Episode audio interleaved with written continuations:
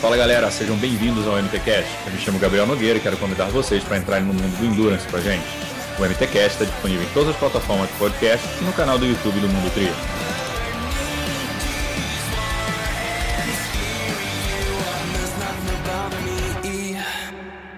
Fala galera, sejam bem-vindos a mais um episódio do MTCast. Hoje com a gente, um dos caras mais figuras no triatlon brasileiro, o Chicão.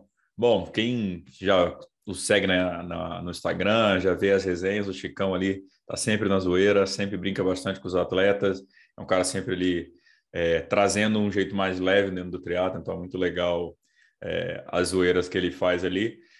Mas o Chicão também é atleta, não é só comediante, apresentador e bikefitter, então a gente conversou um pouco para saber da história dele, no triatlon, como ele começou, como as coisas evoluíram, a época que ele treinou em BH junto com o Saqueto e com o Vinhal. O Saqueto contou um pouco dessa história, então tem um lado do Saqueto no episódio 36 e o do Chicão agora no 38.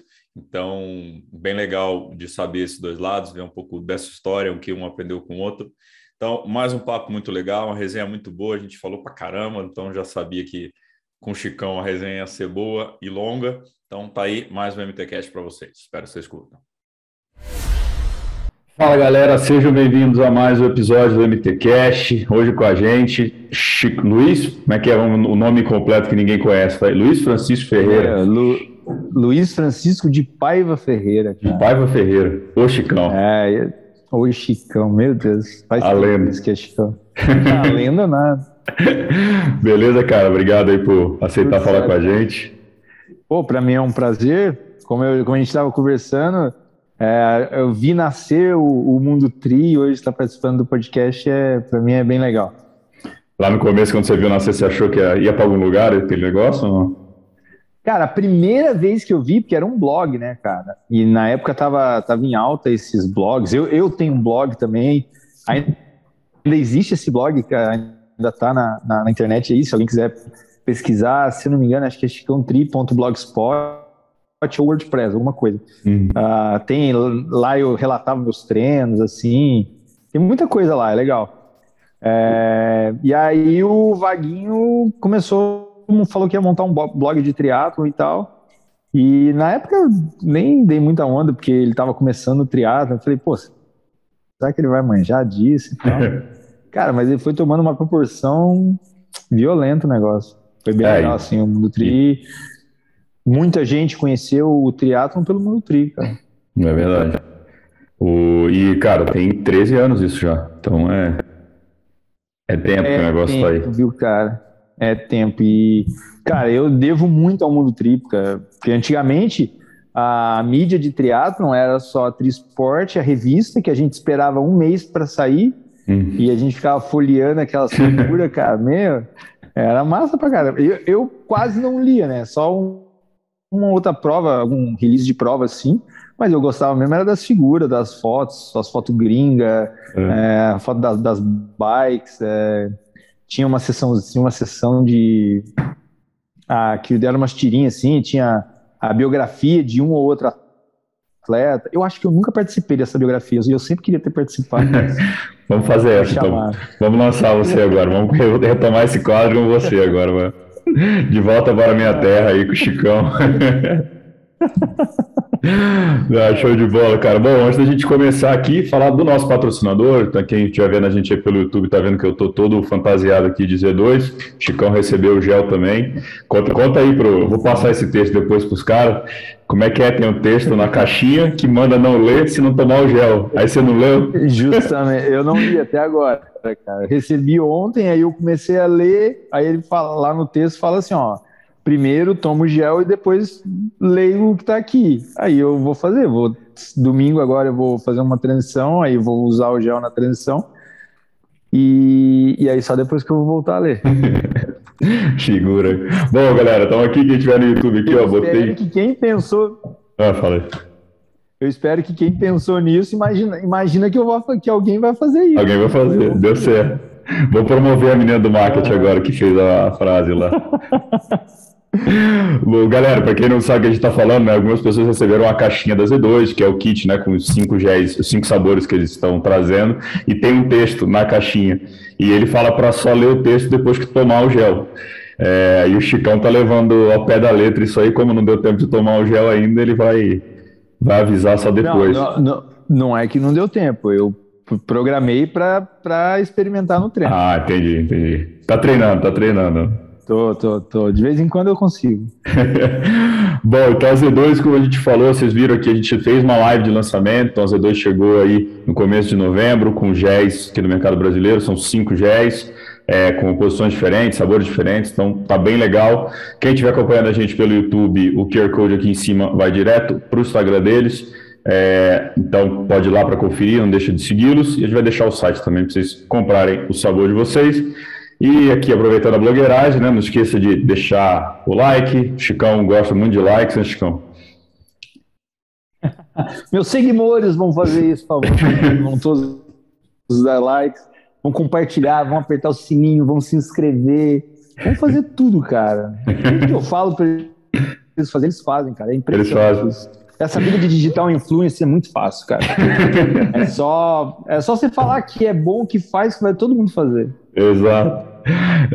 Já viram que o papo hoje vai ser, a resenha hoje vai ser engraçada, né? Bom, meu velho, precisamos... Né? Ah, vai, se eu não tem erro, não. Vamos no começo aqui, antes da gente ir pra frente. Bom, você veio da natação, né? Quando é que você começou na natação? Como é que foi a tua história aí no começo, até chegar ao triatlo? Cara, eu, antes da natação, eu fiz um esporte não muito conhecido, fiz Enduro Equestre, fui campeão brasileiro de Enduro Equestre durante muito tempo, 2 anos, eu fiz hipismo também, e nessa época que eu andava a cavalo, minha irmã tinha começado a nadar, e eu investi bastante assim no cavalo, cheguei a correr umas 2 provas, na elite do Enduro.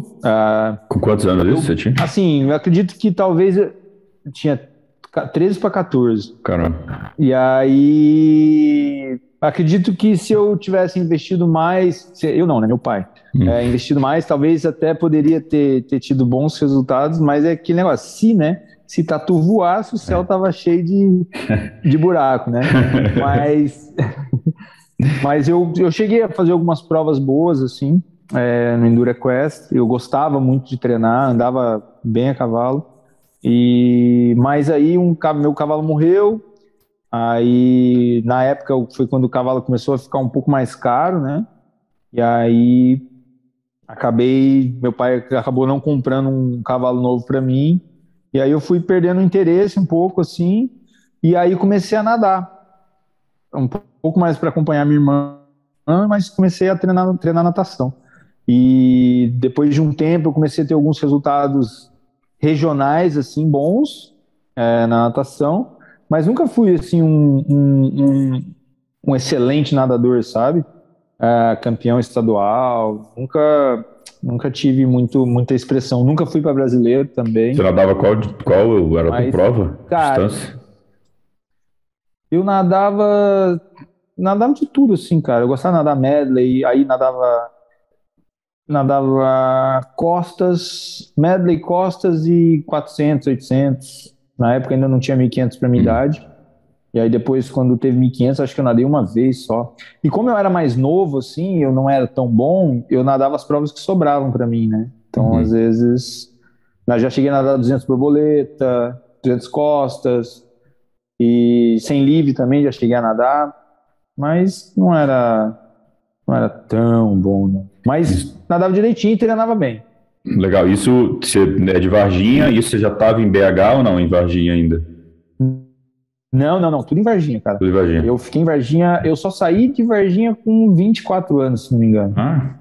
Então todo o processo foi lá em Varginha. A gente tinha uma equipe lá, que era regional, era bem forte. Aí o técnico meu, que chamava a Guilherme Pucialdi, ele é irmão do Alex Pucialdi ali, sabe? Do coach, né? E aí o Guilherme, cara, ele meio que revolucionou a natação de Varginha. E aí eu treinei bastante com ele, aí ele foi embora, e eu continuei treinando à distância com ele, eu e mais um atleta, e aí, cara, eu comecei a ver que não, na natação não ia vingar mais muita coisa. E aí um amigo meu, que hoje ele era do Exército, né, ainda é, e chama Guilherme Botrel, ele e o Thiago Moraes, que eram dois amigos meus, falaram, pô, cara, vamos fazer um triatlon, tal, uma prova que nada, pedala e corre, pô, nadar você já nada mais melhorzinho, então já é uma vantagem. E aí arrumei uma bicicleta e começamos a treinar. Treinar assim, né? Pedalava de fim de semana só, quase, e corria bem de vez em quando e nadava todo dia. E aí comecei a... E lá era engraçado que os treinos de bike, lá em Varginha é assim, você tá numa altitude, aí você desce, sobe e aí pega a estrada, né? E nessa descida e subida, nesse topo aqui, o treino só continuava com quem se mantinha atrás na subida ali. Uhum. Se você tivesse sobrado, era o treino inteiro sozinho. Então era uma competição até o topo da subida. Depois dali, se você não chegou, você vai treinar sozinho o tempo inteiro. Então a minha meta era tentar passar a subida junto, o que demorou muito para isso acontecer. Então eu meio que fui obrigada a melhorar assim, para tentar fazer um pedal junto com a galera, senão era só eu e pronto. E na época eu não tinha câmera de ar, nem levava nada, nunca furava pneu. Hoje eu fico vendo, cara, hoje eu saí para ir pro trabalho e esqueci de levar bomba, cara. E eu fiquei louco no meio da estrada quando eu descobri, eu falei, cara, se furar o pneu, velho, o que eu vou fazer? Vou ter que andar, vou ter que pedir carona, sei lá, vou ter que me virar, né, para dar um jeito de encher. E na época nem sabia o que era câmera de ar, cara. Só tinha a bike mesmo e deu. Era mountain bike ou era road? Ó? Não, eu tinha uma roadzinha da Alphamec, cara. E então, passava no quadro ali, não tinha STI na época, e fiquei com ela um bom tempo. E aí, treinando e tal, aí um dia, quando foi isso? Acho que 2000 ou 2001, cara, eu não sou muito bom de data. Tinha um triatlon, um long distance lá em Pirassununga. E aí ia ser a minha primeira prova, né? E aí... Só que na época, cara, eu trabalhava de DJ ainda. Olha só. Era só uns pipocos, cara. E aí eu trabalhava de DJ. E aí eu fui fazer uma festa de 15 anos. 15 anos não, era só um aniversário assim, mas me contrataram pra ela colocar música. E aí deixei a bicicleta do lado do carro da minha mãe e montei as coisas do som. Fui lá, fiz a festa e voltei, cara. No que eu voltei, eu lembro que a bicicleta tava ali do lado do carro e tal, subi e fui dormir. E aí no dia seguinte, desci, né, meus amigos chegaram, né, que a gente ia sair, a prova era no sábado, e sábado à tarde, às 3 horas mais ou menos começava a prova. E aí a gente ia sair umas 8 da manhã, 7 da manhã, alguma coisa assim. 6 da manhã. Aí 6 da manhã acordamos, aí começamos a preparar o carro, meus amigos chegaram, eles falaram, pô, cadê tua bike, cara? Vamos colocar no carro e tal, pra gente se arrumar. Aí eu falei, cara, tá do lado do carro da minha mãe. Aí o cara foi lá, falou assim, pô, Chicão, a bike não tá aqui não, cara. Aí eu falei, tá, ué, deixei aí. Aí eu falei, deve tá lá em cima. Aí fui lá em cima e nada. E aí pensei, cara... onde está essa bike? Eu falei, cara, às vezes na época, a moça que trabalhava lá em casa, dormia lá, né? Tinha um lugar para ela dormir lá, e ela morava com o filho lá. Eu falei, pô, às vezes o filho dela pegou para ir na padaria comprar pão, né? Aí vou lá perguntar para ela. Aí cheguei perguntando para ela, tava os dois lá, né? Eu falei, caraca, velho, será que roubaram essa bicicleta, cara? Eu não queria acreditar. Aí fomos olhar assim no muro, aí tinha umas telhas quebradas, e aí, putz... Aí eu falei, não, roubaram. Aí fomos fazer BO, aí até consegui uma bicicleta para ir para a prova, aí consegui uma mountain bike, aí os caras trocaram, botaram um pneu mais liso, e aí fui de mountain bike, cara. A tua primeira prova foi um long distance de mountain bike adaptado. Não, tinha um sprint no sábado. Lá, tá. Era no domingo. Sim. Cara, eu não lembro, mas eu acho que foi um dos primeiros long distance que teve aqui. Uhum. Óbvio que teve Porto Seguro e tal, outros Irons, mas de meio Iron, assim, eu não lembro se foi o primeiro, porque era meio que novidade, assim, pra galera lá que tava lá. Pra mim era novidade só de estar fazendo triatlon, porque não conhecia nada mesmo.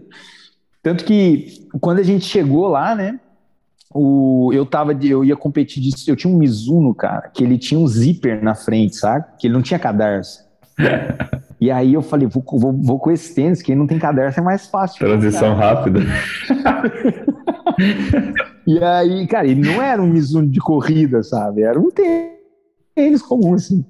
E aí eu ia de sunga, e aí eu tinha uma camiseta do Hard Rock, cara, que eu inverti ela, botei o contrário para não aparecer o Hard Rock, né?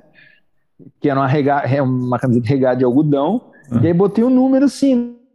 Aí tava vestido de tênis e de sunga e a camiseta, e levando a bike pra transição.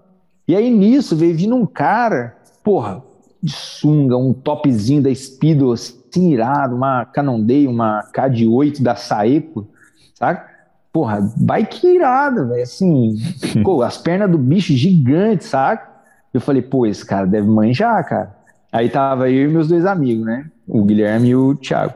E aí eu falei, pô, vamos pedir umas dicas pra esse cara, né, cara? Nós estamos aqui na primeira prova, né? Aí eu falei, ô, jovem, não chamei de jovem, né? Chamei, ô, cara, vem cá. Eu falei, pô, e aí, cara? Pô, pode dar uma dica pra gente e tal? A gente tá começando a primeira prova e tal. E aí eu tava com a camiseta regata, né? Aí ele olhou pra mim e falou assim, pô, você vai competir com essa camiseta? Aí eu falei, vou. Aí ele... E foi embora. Não falou mais nada, cara. Só falou isso. E aí eu falei, caraca, velho, meu, será que tá zoado assim? Mas eu falei, foda-se, agora vamos, né? E aí fui pra prova, aí nadei, saí em primeiro da água, eu e mais um cara. Mas foi só isso, porque depois pegamos uma mountain bike e aí comecei a pedalar que nem um louco. Ninguém passava por enquanto, só o carinha que saiu junto comigo, que estava na frente. E nessa época, assim, não lembrava do vácuo, sabe? Podia pegar vácuo, mas, cara, tava de mountain bike e vambora. E aí passava um, passava outro, aí passava um pelotãozinho maior. E aí veio um cara da moto, me viu que eu tava sozinho, aí ele chegou e falou assim, cara, tá vindo um pelotão grandão aí, gruda nele, não sobra não, cara. Consegui ficar, assim, uns 2 quilômetros, cara. Aí já pinguei, já também. Aí no meio da prova apareceu os meus amigos, né? Que estavam fazendo a prova comigo. E aí sobrei também de um, aí sobrei do outro também. Aí passou outra moto, o cara falando assim, ó, tá vindo o pelotão, a primeira feminina, cara. Gruda nela, cara. Sobrei também. E aí, cara, cheguei, deixei a bike, calcei meu tênis rapidão, né? Meu Mizuno de transição. E aí comecei a correr, cara. E aí corri. Devo ter corrido uns 2 quilômetros. Era 6 quilômetros a prova. Era uma distância diferente. Era 800 nadando, 26 de bike, que era uma volta, né? E 6 de corrida. E aí, cara... Comecei a correr, assim, corri uns 2 quilômetros, mais ou menos, cara, tive que caminhar, velho, tanta dor de lado que eu tava, cara, mas dor, assim, doía pra respirar, sabe? E aí, meu, cara, aí caminhei, bebi água, aí voltei a correr, aí caminhei de novo, caminhei umas 2, 3 vezes, assim, e aí, beleza, cruzei a linha de chegada, aquele negócio, né, aquela galera fazendo a prova, e eu sentei num cantinho, assim, e falei, cara, que massa que é esse negócio. Fiquei curtindo aquela endorfina que libera, sabe? Que nunca tinha feito nada parecido com aquilo, cara. Nada de esforço, assim. Eu terminei podre a prova, podre. Devo ter feito 1h20 e poucos, 1h20, alguma coisa assim. E fui em 50º colocado. E aí eu falei, cara, que massa. Eu fiquei olhando aquilo tudo assim, sabe? Em volta, a galera chegando, comendo melancia... e tal, eu falei, cara, acho que é isso que eu quero fazer, cara. E aí nisso chegou meus amigos, a gente ficou conversando, tirando onda um com o outro, né? E aí eu fui quinto na categoria, tinha 5, aí eu fui quinto. E fui o único dos três que levou uma medalha para casa. Nossa. Então eu fui melhor ainda. E aí eu descobri que o carinha que me zoou, ele tinha ganhado a minha categoria. E o nome dele era Rodrigo Tomé. Ah, o Tomé dos Sete Chefes? Esse mesmo. Esse mesmo, cara. Que legal. E aí, ele sabe da história, já contei para ele, hoje a gente é amigo e tal. Mas ele foi o meu maior motivo, assim, para querer melhorar no triatlo. Entendi. Porque eu quis ganhar dele de qualquer jeito, depois. E aí, cara, você já voltou e começou a encarar, mas você pensava, eu quero fazer isso, mas em nível amador? Não, eu queria competir só, saca? Eu quero melhorar, quero treinar, quero... E aí voltei pra Varginha e aí comecei a treinar um pouco mais, cara, porque aí antes eu treinava bem fuleiramente, assim, triatlo. Mas, tipo, igual eu falei, era pedal uma vez ou outra, corria uma vez ou outra e nadava todo dia, porque eu já nadava. E aí comecei a tentar treinar mais. E aí meus treinos eram assim, nadava todos os dias. E aí na terça e na quinta eu nadava e depois ia para um lugar lá em Varginha e fazia 20 km de bike e 5 de corrida, na sequência, sabe? Então pedalava 20K, deixava a bike na casa de uma amiga minha, da Natália, e já saía para correr. E aí, a primeira vez que eu fui fazer essa transição, eu tinha marcação no chão, assim, de 1 quilômetro, né? E aí eu saía correndo forte, aí eu olhava no relógio, aí vi lá, 4h10, mais ou menos. Era mais ou menos isso, era 4h10, 4h15, 4h05, às vezes. E aí, como foi a primeira vez eu vi esse tempo, então eu falei, então tem que dar por volta desse tempo, não pode aumentar tanto. Então era sempre a mesma coisa. Então eu tinha lá minha referência de 4,5 e 4,10, que era o quilômetro que eu tinha que estar correndo, e eu ficava indo e voltando, e 1 quilômetro, voltava 1 quilômetro, e 1 quilômetro até completar 5. Aí completava 5 lá e voltava trotando. Mas não tinha muito trote, assim, era só porrada, toda hora. Só porrada e assim, 20 quilômetros e 5, 20 quilômetros e 5, 20 quilômetros e 5. E aí a segunda prova que eu fiz foi em Porto Ferreira, que tinha um circuitinho bem legal lá, chamava Circuito Brasil Fit de triatlo. Sim, cheguei a pegar algumas provas ainda disso. E aí comecei, aí fiz a primeira prova e ganhei a categoria. A segunda já cheguei próximo ali no geral. No geral não, desculpa. Na segunda eu fui mal pra caramba, porque... Um amigo meu falou que tinha que tomar uma garrafa de malto 20 minutos antes da prova. Aí fui, tomei 20 minutos antes uma garrafa de 750 ml de malto. Não preciso falar mais nada do que aconteceu, né? Me estufei todo e não consegui render nada. Aí na quarta prova do ano, assim, eu fiz um bom resultado e aí conheci um técnico, chamava Alexandre Oliveira. Ele tem uma assessoria em São Paulo que chama Sport Plan. E aí conversei com ele, falei, cara, eu não tenho muita grana para pagar uma assessoria e tal. Mas aí ele falou assim, ó, cara, eu preciso te conhecer. Então foi o seguinte, você paga ali 3 meses, se a gente vê que tá dando certo, aí eu te isento da mensalidade. E aí beleza. E aí na última prova do circuito, eu larguei 1 minuto atrás da Elite, que vocês largavam separado, né? Na época, a Elite, que quem corria muito ali era o Blay, o Rafael Moreno, tinha o Colute também. Cara, o Colute era todo torto, velho. Ele era um moleque, assim, devia ter 16 anos, cara. Você olhava pra ele, você falava, cara, você deve jogar Counter-Strike o dia inteiro, esse cara. Não deve fazer mais nada. Jogava Warcraft, RPG, e, cara, ele era muito esquisito. E aí ele falava... Na primeira prova que eu fiz lá, o cara falou assim, vamos entrevistar o campeão da última etapa e tal. Ah, Reinaldo Colucci aqui. Aí, cara, você olhava pra isso e falava, não, esse cara não ganhou, velho. Esse cara não ganhou, velho. Não pode, não pode. E aí, na prova, assim, cara, ele já tava liderando a prova, cara, todo babando, assim, torto, assim, com a cabeça torta, pedalando. Eu falei, meu Deus do céu, o cara é bom mesmo, velho. E aí... É judiado, aí, mas é bom. É, e aí na última prova, na última etapa, eu fui quinto geral, largando um minuto atrás, porra. Largava um minuto atrás, e aí eu fui quinto geral. Aí eu falei assim, pô, ano que vem já conseguimos fazer alguma coisinha melhor, né? E aí no ano seguinte eu larguei na Elite ali nessa Copa, né? Brasil Fit. E aí foi ali que eu conheci o Ciro Violim, que, putz, foi um grande amigo do triatlon. Aí a gente ficou bem amigo, a gente ia para as provas junto, algumas coisas assim. E aí começou. Aí no segundo ano eu já fiz no profissional e comecei a fazer o Troféu Brasil. Aí o Troféu Brasil eu fazia no amador. Entendi. É que o Troféu Brasil era mais cheio, assim, né? Então tinha mais gente. Então...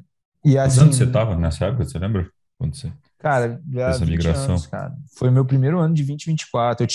Eu comecei com 19, e aí no ano seguinte eu fiz 20. Eu comecei com 18, final de 18, aí 19 eu corri só o Brasil Fit, e aí com 20 eu fiz o... Com 20 anos eu comecei no Troféu Brasil, aí entrei na 2024, que era uma das categorias bem fortes lá, e cara, na época ali tinha... Rodrigo Cunha, Márcio Cunha, tinha o Alexandre Belarmino, que era de Santos, uma galera muito forte, o Diego Monticelli, de Curitiba, o Rodrigo Tomé também, o Raul Furtado chegou a fazer algumas provas ali também, então era massa pra caramba, cara. E ali eu não nadava tão bem, porque eu tentava investir mais nas outras modalidades. Não, e é legal você falar, porque eu falo aqui, a galera já deve estar de saco cheio quando eu falo isso, mas eu falo... Cara, o Troféu Brasil, eu tenho 8 anos de triatlon, 7 para 8. Ainda peguei uma fase boa do Troféu Brasil e era inacreditável o nível do Troféu Brasil internacional. Eram os melhores atletas realmente do Brasil que estavam lá, né? Cara, eu fico muito triste de não ter ainda o Troféu Brasil. Na época, é que assim, eu nunca tive tantas condições para fazer o triatlon bem feito, assim, né? Porque a inscrição era muito cara.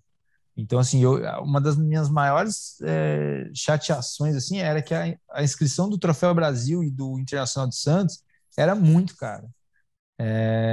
Então, assim, eu queria ter competido mais, assim, ido várias vezes fazer, como é que fala?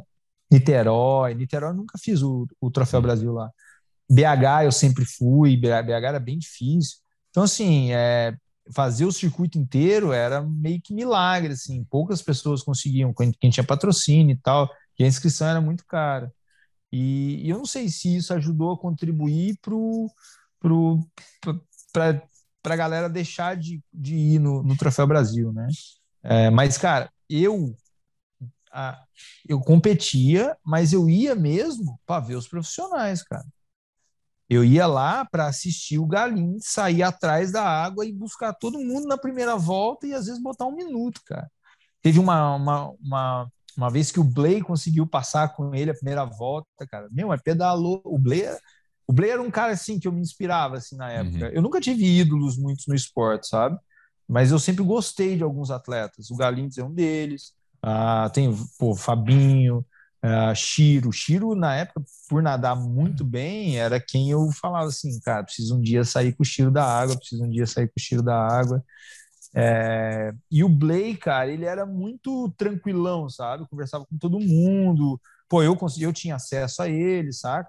O Fabinho era mais ou menos estrela, mas não dava pra conversar muito, não dava muita moral, mas... Mas assim, eu peguei esses caras, saca? Pô, eu ia lá pra assistir eles, cara. Era massa pra caramba. Teve uma época que o Galindes, ele tinha uma bike estilizada com o nome dele. Eu falei, caraca, velho, será que um dia eu vou ter uma bike dessa? O Fabinho tinha uma Soft Ride, cara. Soft Ride era um sonho de consumo. Você via aquela bike daquele jeito, toda esquisita, sem o City Tube. E eu falava, cara, como é que esse negócio deve ser e tal? Como é que funciona isso, né? E assim, eu ficava viajando nisso, cara. Eu falava, cara, um dia eu vou ser, cara, um dia eu vou ser. Até o dia que eu consegui largar no profissional no Troféu Brasil. Cheguei lá em rabogésimo, mas larguei, cara. Então, foi massa pra caramba. E em que momento, né, que eu te falei, né, a gente estava falando offline, né, que você foi, o Saqueto falou que você foi treinar com o pessoal lá em BH, em que momento que você muda de Varginha para BH? Foi por causa do triatlon? A ideia era o triatlon? Foi coincidência de vida? Ou não era para subir? Não, não, foi sim, cara. Então, eu acabei a faculdade, né, minha mãe sempre falava assim, cara, isso. Minha mãe sempre falou assim, cara, a única coisa que eu vou te dar é a faculdade. Então, você vai ter que se formar de algum jeito. Aí eu formei em Varginha mesmo. E até ali eu cheguei a competir em algumas provas no profissional. Porque esse Alexandre Oliveira, ele sempre falava assim para mim, cara, eu prefiro que você seja o último da elite do que o primeiro da categoria. Uhum. E aí eu confiei nisso, cara, eu confiei nele, então eu não me importava em, às vezes, chegar atrás na elite.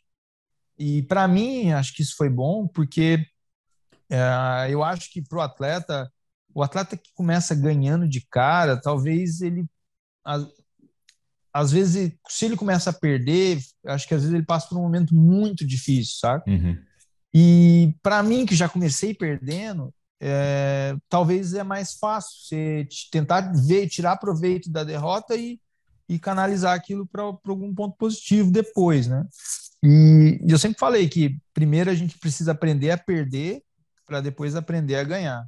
Ganhar não é muito fácil, tem muita gente que ganha uma, duas provas, sobe num salto e aí o tombo depois vai ser só um pouquinho maior. Uhum. Então, eu acabei aproveitando isso de levar na cabeça, de aprender com os erros. Pô, preciso melhorar aqui, preciso melhorar ali. E aí, corri na elite um tempo. E aí, no finalzinho da faculdade, eu fiz umas provas no amador. E aí, nessas provas, eu encontrei o pessoal de BH. E aí, conversando com eles e tal, eles falaram assim, pô, por que você não vai lá para BH, pô? Aí eu falei com o técnico lá, que chamava Venceslau Madeira. Aí ele falou assim, cara, a gente consegue faculdade para você e tal. Aí eu falei, então beleza, vou começar a nutrição. Aí saí, acabei a faculdade em Varginha, vendi tudo, eu tinha um estúdio de spinning e vendi as bicicletas e tal e me mudei para BH. Aí para começar, aí comecei a faculdade de nutrição e comecei a treinar lá com eles. E só que com 6 meses eu já larguei a faculdade já, porque não ia dar para conciliar o treinamento e uma faculdade nova. E aí eu sempre pensava também, porra, já fiquei 4 anos estudando, mais 4 anos estudando de novo, vai ser duro. E aí fiquei só treinando. Minha mãe me ajudou por 1 ano. E aí depois eu peguei um patrocínio da Unimed, lá de Varginha, que me ajudou muito, assim. Foi um divisor de águas, assim, porque aí eu consegui planejar mais, organizar mais os treinos, comprar suplemento, viajar, planejar tudo. E aí comecei. Aí lá eu treinava eu, Saqueto, Vinhal e o Diogo. Quem era o piorzinho de vocês ali? Você era o... Eu era pior. O que é bom, né? Cara, Nesse caso é bom, né, cara? Que aí você consegue. Tua curva de aprendizado. Lá, tinha um percurso lá que a gente fazia lá no Alphaville, que tinha uma subidinha, né? Não era uma subida, era o quê? 500 metros de subida, que fazia um viaduto, sabe? Uhum. E, cara, a gente dava 2 voltas ali de bike. Era o tiro, né? O treino era sai de BH, vai até o Alphaville, dá 2 voltas ali e voltava pedalando. E nessas 2 voltas, eu sempre sobrava na subida, cara. Só que eu puxava o plano inteiro, eu ia revezando com todo mundo e não ficava economizando, sabe? Só que chegava na subida e eu tomava na cabeça. Aí eu falei, cara, eu vou melhorar, um dia eu vou passar junto. E depois que eu passar junto, eu vou continuar moendo o troço até não aguentar mais. E eu sempre fui muito dedicado, assim, eu sempre suportei bem a dor, assim. Mas eu ainda era o pior deles. Tanto que a gente fez, logo que eu cheguei, a gente fez um teste de pista, né? E eu fui o pior do teste. Só que nesse tempo, por exemplo, eu cheguei lá no começo do ano, janeiro, e em março a gente foi fazer uma prova na Argentina, uma Pan American Cup. E aí nessa Pan American Cup eu fui sétimo, acho. Sétimo ou oitavo, acho. O Diogo foi terceiro, eu fui sétimo, oitavo. Eu não lembro se eu ganhei ou não do Adriano, mas eu acho que sim. Uhum. E aí, cara, pô, mas por que você treina mal e tá competindo bem? E aí eu comecei, pô, acho que dá pra ter jogo. E aí comecei a me empolgar mais com os treinos. Uhum. E, cara, sempre muito dedicado. A alimentação que era muito fuleira, né, também, na época, porque não tinha muito dinheiro para comprar. Era uns pacotes de pão de forma, requeijão, e deu. Só isso, o dia inteiro. Mas tinha muita informação também sobre o que fazer para comer, ou como é que era? Era mais tentativa e erro também de alimentação?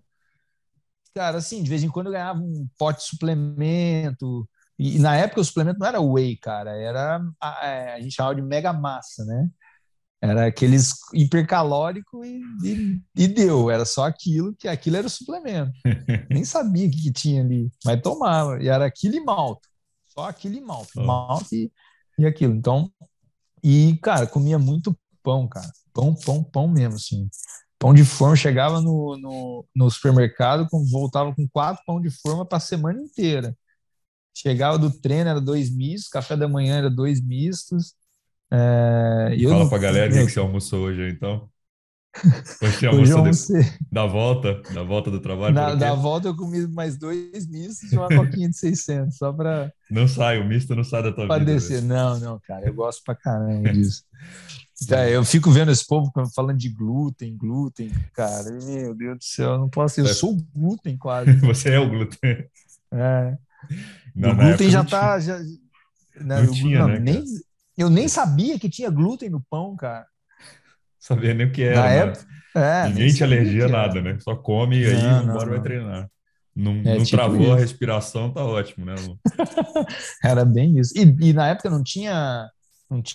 Cara, polar era assim, era algo muito top.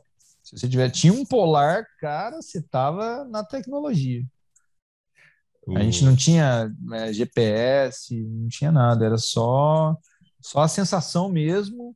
E o treino era médio, fraco, médio e forte, cara. Não tinha muita coisa. E para mim, o treino era acompanhar os caras. O Vinhal corria pra caramba, o Diogo corria pra caramba, o Saqueto corria pra caramba. O Saqueto pedalava muito bem, assim. O meu pedal melhorou muito com a convivência com ele, porque o bicho, quando baixava a cabeça para pedalar, ninguém aguentava, cara. Diogo sofria também, Vinhal sofria mais ainda que eu na bike. Só que o Vinhal era bem assim, cara, a gente era bem completo, assim, porque eu nadava direitinho, o Diogo, quando queria, nadava bem, o Saqueto nadava médio e o Vinhal nadava piorzinho. Aí na corrida a gente tinha o Diogo que corria muito bem, o Vinhal corria muito bem e eu e o Saqueto que a gente capengava um pouco. E na bike tinha o Saqueto que moía todo mundo. Então, assim, a gente era um grupo bem homogêneo, diria.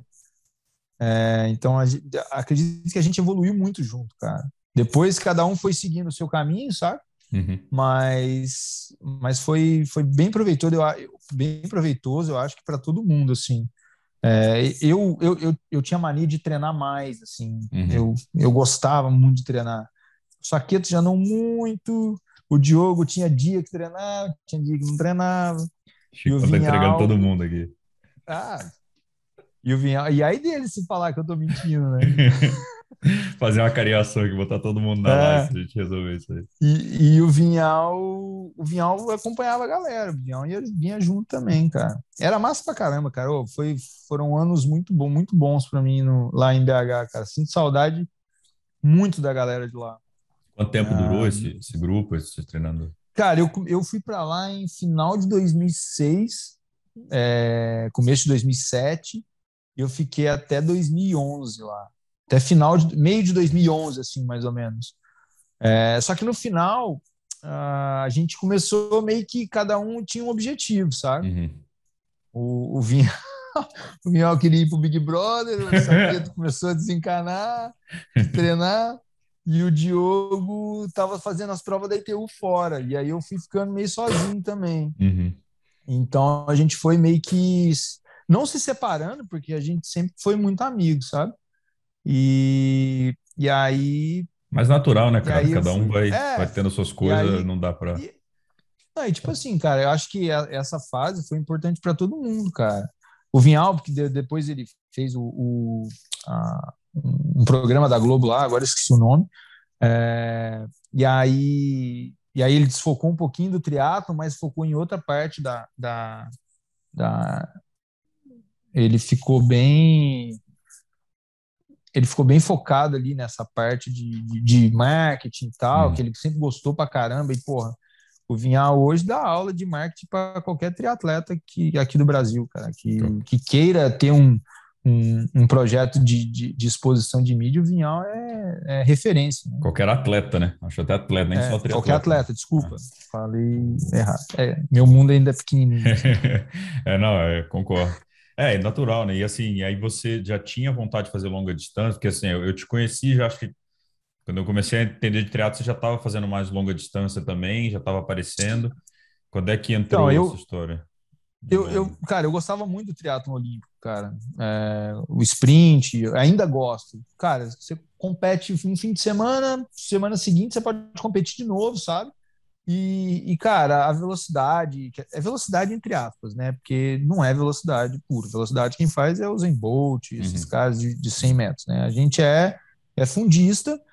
mas é um fundo com que a gente acha que é velocidade. Então, assim, é massa pra caramba você correr rápido, cara. Correr devagar é ruim, velho. Você sente, às vezes, passa uns caras perto de você que você fala, meu... Então, assim, é gostoso. É aquela prova que você fica...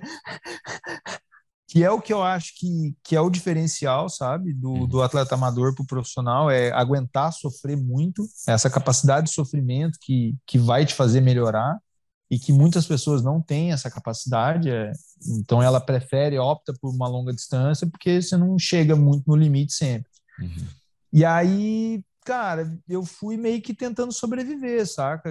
Eu não tive muito espaço, assim, eu queria muito ir para uma Olimpíada, não tive condições, acho, técnicas de ir para uma Olimpíada. Talvez se fosse em outro momento da minha carreira eu teria uma chance maior, mas naquela época talvez não era o momento. E aí eu falei, cara, preciso tentar ganhar umas premiações aí, porque na época eu já estava sem patrocínio e estava vivendo eu trabalhava numa assessoria, então eu falei, cara, agora eu preciso encarar umas outras provas. E aí surgiu a possibilidade de fazer o brasileiro de longa distância, em Meiaip, que era 3.000, 80 e 20. E aí eu fui, cara. Fui de bike road, só que eu botei um clipezinho de TT e botei uma rodinha lá que eu tinha e pau. Aí saí bem da água, né? Nadava bem na época. Saí bem da água e, cara, pedalei como se não houvesse amanhã, velho. Te levei uma garrafinha com um açúcarzinho que eu tomava, que chamava Nidex, é um açúcar de criança, e isso, água e pau, pedalando, moendo. Entreguei a bike na frente, 45 segundos na frente do Manóquio. E aí comecei a correr, só que tipo assim, na minha cabeça, eu falei, cara, vou correr a 4 por quilômetro. Na época eu tinha um Garmin 305, lembra? Aquele grandão. E aí eu falei, cara, vou correr a 4 por quilômetro, beleza, e deu, era isso que eu tinha na cabeça. Aí passei o primeiro quilômetro, 3,45, aí eu falei, cara, tá forte demais. Aí passei o segundo, 3,45 também, cara, tá forte demais. O terceiro, 3,45, cara, tava forte, mas agora eu já tava me sentindo bem. Cara, nisso, o Guimanoque me pegou. E aí, beleza, eu falei, cara, agora eu vou com ele, né? E aí, tô correndo do lado dele, e aí passamos o quarto quilômetro, 3,30. Eu falei... pô, Gui, tá forte isso aqui, hein? Cara, e eu conversando com ele, ele quieto, cara, já falando assim, pô, o que esse cara tá falando do meu lado, cara? Mas era tudo novidade pra mim de longa distância, não era aquela coisa de você se matando, você conseguia conversar. E aí eu falei mais uma vez, aí eu percebi que ele não tava gostando, né? Aí eu fiquei quieto.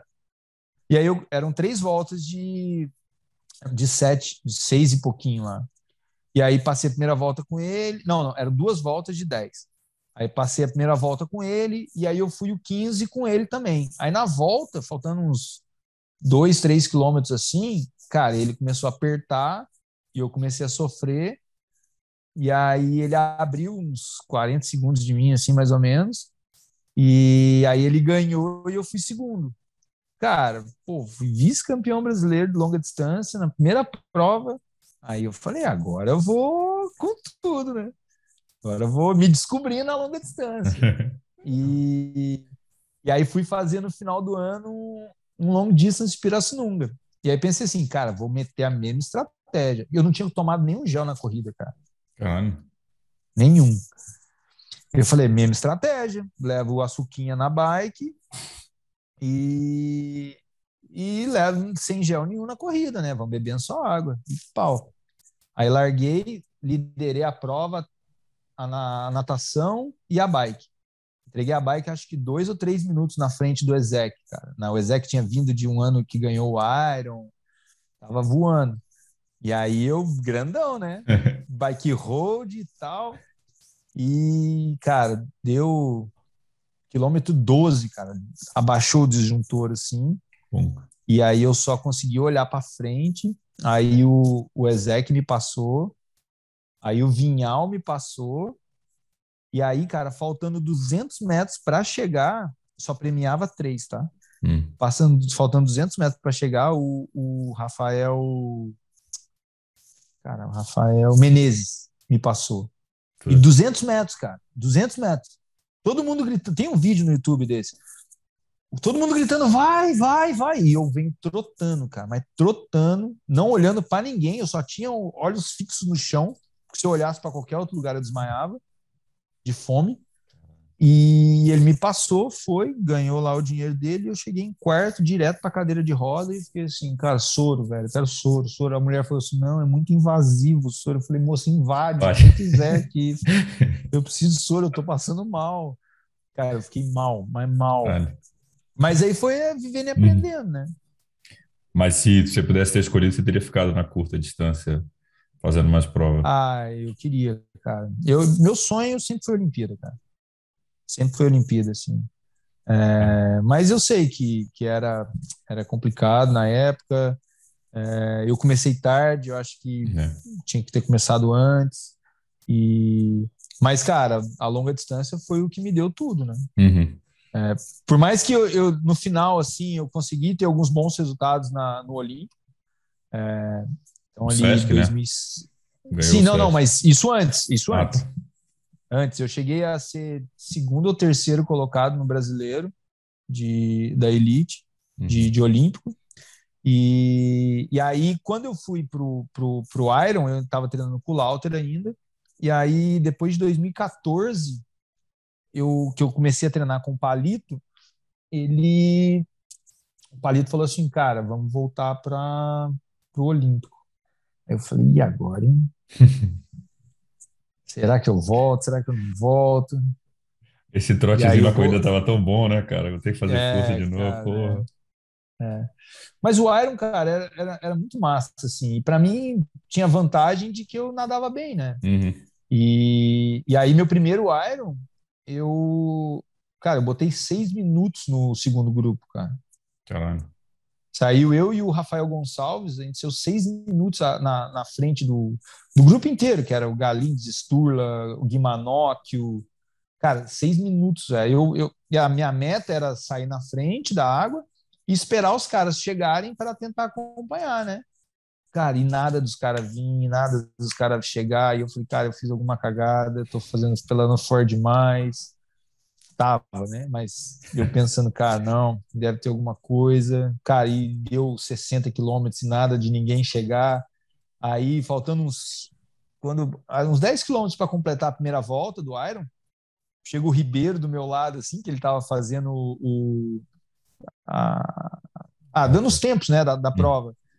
E aí fala, cara, muito bom, muito bom. Você tá 4 minutos na frente de todo mundo. Caramba. Eu falei, o quê? 4 minutos, você tá doido, cara. Na mesma hora eu tirei o pé, cara. Sério? Eu acho que... É, tá doido, cara. Falei 4 minutos, cara. Esturla, Galindes, todo mundo atrás. E eu falei, cara, eu tô fazendo alguma coisa. Tô fazendo cagada, né? É, óbvio. E não deu outra, né? Deu... Eu acho que, quando eu ouvi isso, eu segurei muito, saca? Ter falado, agora já fudeu tudo, toca o pau. E aí, cara, eu acho que com 120 quilômetros, mais ou menos, cara, eu não conseguia quase que pedalar. Eu pedalava, assim, só pra completar mesmo. Mas mesmo assim, os caras demoraram muito pra me passar ainda. E aí, na corrida, eu corri mais ou menos bem até... Pra mim, né? E fui, acho que 8º colocado no meu primeiro ano. Pra mim foi... É, eu me realizei ali já. Eu vi um post seu no Instagram que você fala... Você pegou os recordes, né? Que é mais antigo o teu post. Você falando, TBT aqui pra eu lembrar que eu já fui bom nessa natação. Porque a natação tava na top 5 do Iron, né? Na época, né? Eu fiquei... Um ano eu fui o primeiro e segundo, né? Foi eu e o Gonçalves.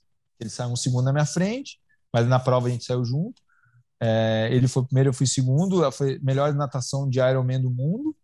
E aí teve outro ano que eu fui segundo. E esse que eu coloquei, que foi o que eu achei, eu tinha sido terceiro.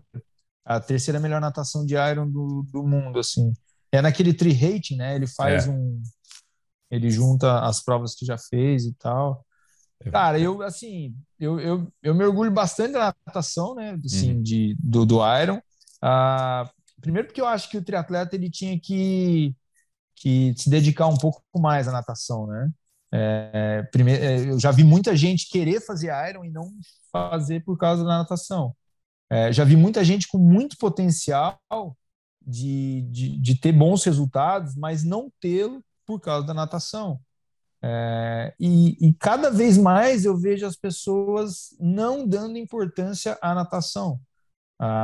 Num grupo que eu tenho aqui, cara, tem um cara que fala que a natação não importa pra nada, velho. E aí eu falo assim, cara, é o que menor você fica em atividade, pode até ser o que menos vai fazer diferença e tal, mas... Pô, cara, tem nego que não nada. Não. Eu tava fazendo uma conta para uns amigos meus. Eu saía com 44, 45, assim, 43. Acho que uma vez eu saí com 43 ali no Ironman Brasil. A média dos caras que saem no Ironman é 1h20, cara. São 40 minutos, dobro, cara. Quase o dobro. São 40 minutos, cara. Aí o cara fala que não importa pra nada. Pô, não custa o cara treinar. Você quer melhorar a bike, você vai ter que fazer um bike fit, você vai comprar uma roda que custa 5 mil, hoje em dia 10 mil, né, uma roda. Aí você vai trocar o quadro, vai comprar um quadro ultra mega melhor, vai pagar ali mais 20 mil, um capacete, vai mais 3 mil, cara. Aí você vai melhorar a corrida. Cara, a corrida você machuca pra caramba, aí tem que gastar com fisioterapeuta, tem que gastar com tênis de carbono pra melhorar, e papapá. Cara, a natação você só precisa fazer educativo, cara. Você precisa treinar, você precisa fazer ali 10 minutinhos do teu treino, cara. Ó, mãozinha, sobe, puxa, quebra o cotovelo, puxa a mão direito, sabe? Então, assim, é o mais barato pra melhorar. Vou investir pra caramba, vou contratar um personal pra me dar uma aula e tal. Sabe? Então, assim, eu vejo a galera gastando muito com outras coisas e a natação esquecida. Assim, ó, de cada 10 triatletas, se você chegar assim, depois de uma prova, o que você precisa melhorar? A maioria vai falar assim, cara, preciso melhorar a bike, tá? Pô, a corrida eu tenho que dar uma melhorada. Nenhum vai falar que precisa melhorar a natação. E a maioria, nada mal. Mas nada mal mesmo. Não, e outra, né, Chicão? Você não pedala bem se você nadar mal, né? Tipo, você sair mal da água, o teu pedal já tá prejudicado. Sim. E assim, o cara que sai pra 1h20, ele não sai solto. Ele não tá nadando solto. Ele tá fazendo a mesma força que eu quase pra sair pra 44. Saca? Então, o desgaste dele, primeiro, vai ser por um período maior de tempo, né? Que ele vai estar desgastando ali. E o começo da bike dele vai ser muito prejudicado se não afetar a prova inteira. Então, eu tento muito transmitir isso para as pessoas. Mas o povo não gosta de nadar, cara. É. Se o cara tem assim, ó, ele tinha 2 treinos programados por dia, certo? Na natação. E aí aconteceu alguma coisa que ele vai ter que escolher entre um e outro. A natação, é certeza que ela vai pular fora. É. Certeza que o cara vai preferir não nadar. Porque ele acha que a natação é menos tempo, a natação não vai importar. Então é tipo assim, eu tento muito fazer isso hoje, mostrar que, cara, investir na natação, às vezes é onde você mais pode melhorar e é mais fácil melhorar. O cara que nada para 1h20, para sair para 1h, vai ali 1 ano treinando, mais ou menos, bem treinadinho, 1 ano, 1 ano e meio, mas, cara, são 20 minutos que ele vai tirar num Iron. Vai tirar 20 minutos na corrida para ver. Um cara que corre mais, fez uma provinha mais legal, tira 20 minutos na bike para ver. E se você botar a proporção ainda, tipo, 20 minutos na natação em 1h20, tem uma proporção muito maior do que você tirar 20 minutos numa prova de 5 horas. E hoje na CPH hoje você é professor da CPH também, né? Como é que não. Você é aluno? Eu cheguei a dar treino para eles uma época, mas aí eu acabei desfocando um pouco e tentando focar mais em outras coisas. Hoje eu moro em Blumenau, né? Eu vim para cá por causa do nascimento do meu filho. Isso. E aí hoje eu dou aula de natação no Clube Ipiranga aqui. Eu tenho um grupo de manhã lá que a gente chama de bullying, cara, que é um xingando o outro o treino inteiro, cara. Se o cara tá precisando trabalhar o psicológico, tem que ir lá nadar de manhã, cara. Não, até confundi, porque eu conheço o Gustavão, da Cupa, que tá lá treinando com você. Aí quando eu vi o negócio da CPH, eu achei que você tava dando treino também pela CPH. Não. Só e aí tem esse treino lá de manhã, e aí eu dou aula a manhã inteira lá de natação, tem alguns alunos de personal e tem um horário também na hora do almoço que eu dou lá. Entendi. E aí trabalho com bike fit também aqui em Blumenau. Tem um estúdio de treino também. Como é que surgiu o negócio do bike fit pra você, cara? Cara, eu sempre fui meio que... Sempre gostei dessa área, sabe? Em alguns momentos, assim... Cara, pra mim, a minha referência é o Genésio, do Rio ali. Uhum. Então, sempre que eu conseguia fazer o fit com ele, eu sempre ia lá e tal. E aí, uma loja aqui de Blumenau quis me perguntou se eu tinha interesse em trabalhar com bike fit aqui na loja deles e tal. E aí eu me interessei, aí estudei, fiz um curso e tal. E aí fui lá tratar com o cara pra gente fechar, né? E aí o cara me fez uma proposta muito, muito ruim, cara. Aí eu falei, cara, não, desse jeito não vai dar. E aí comecei, tudo que eu aprendi, eu comecei a aplicar aqui sozinho. E aí comecei a fazer os testes, né? Para ver se estava certinho, se estava encaixando, fazendo uns fits. E aí quando eu vi que estava começando a endireitar, aí eu comecei a abrir um estúdiozinho e comecei a fazer os bike fits. Aí a Soul me chamou para fazer o fit para eles, e aí dali desenvolveu. Consegui um equipamento da Retül, fiz o curso da Retül, e aí hoje eu sou certificado Retül aqui em Blumenau. Ah, legal. Não, eu também ia perguntar essa tua relação com a Soul, que eu não sempre vejo você como... A Soul eu comecei sendo um atleta, né? Comecei como atleta deles e aí por esse eu tava começando a loja que o cara que me chamou para fazer o fit, ele era da Soul, era uma loja da Soul.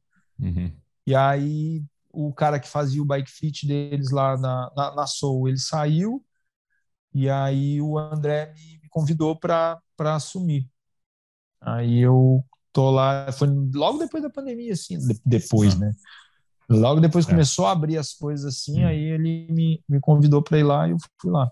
Aí a gente fechou, acertou tudo e aí eu comecei a fazer os bike fits lá para ele. E aí tô até hoje. Hoje eu apresento o canal do YouTube deles e se Deus quiser pro ano que vem ainda vou assumir mais uma função lá, que talvez vai ser a função de eventos. Vou trabalhar nos eventos para eles. Então, aparentemente, quem vai pro Big Brother antes é você, não é o Vinhal. Não. O Vinhal já tem. Ele só não vai pro Big Brother agora porque ele não quer, cara. O Vinhal é estrela, né? Porque não paga direito. Tá ganhando mais fora do Big Brother que dentro. É, muito mais. É, também, né? Você já tinha essa veia também, né? De falar, ser o cara mais zoeiro, então virar apresentador também foi uma coisa mais natural pra você.